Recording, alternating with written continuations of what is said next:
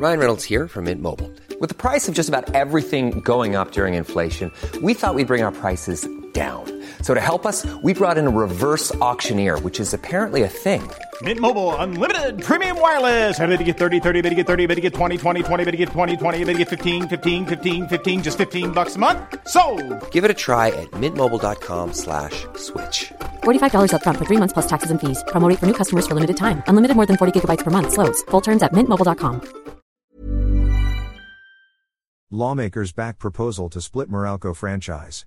Two lawmakers backed a proposal to split the Manila Electric Company's, Meralco, franchise into three. Laguna 1st District Rep. Ma. Rene Ann Lourdes Matibag supported the proposal of Santa Rosa City Representative Dan Fernandez that the House of Representatives divide the power firm's franchise into three.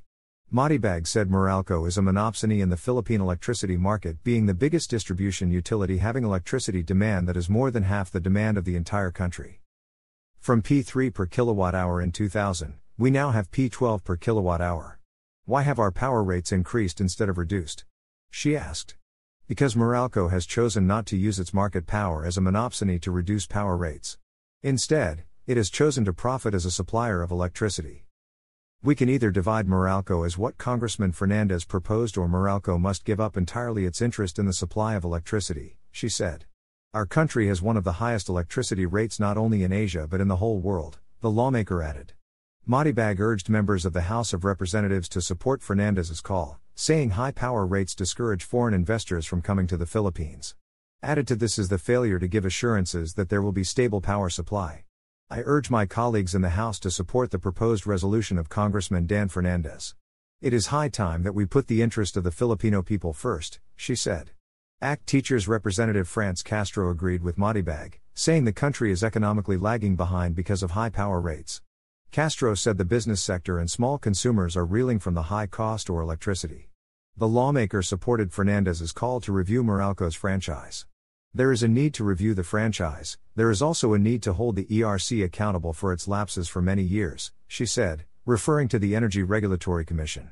Meralco's vice president and head of corporate communications Joe Zaldarriaga said that Meralco did not control 70% of Luzon's electricity. He said that in the Meralco area, 90% of industrial consumption and one third of commercial consumption were supplied not by the distribution utility but by competitive retailers. Records likewise show that Meralco is fully compliant with all government regulations and even outperformed the level of service required by the regulator.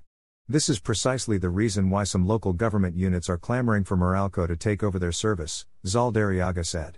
While Meralco is the largest utility in the country, it is never committed and has no record of any anti competitive behavior or abuse of market power. On the contrary, we have always managed to supply electricity to our customers in the most transparent and least cost manner, and is the only distribution utility that has complied with an ERC directive to refund distribution charges by refunding more than P48 billion in 2023, he added.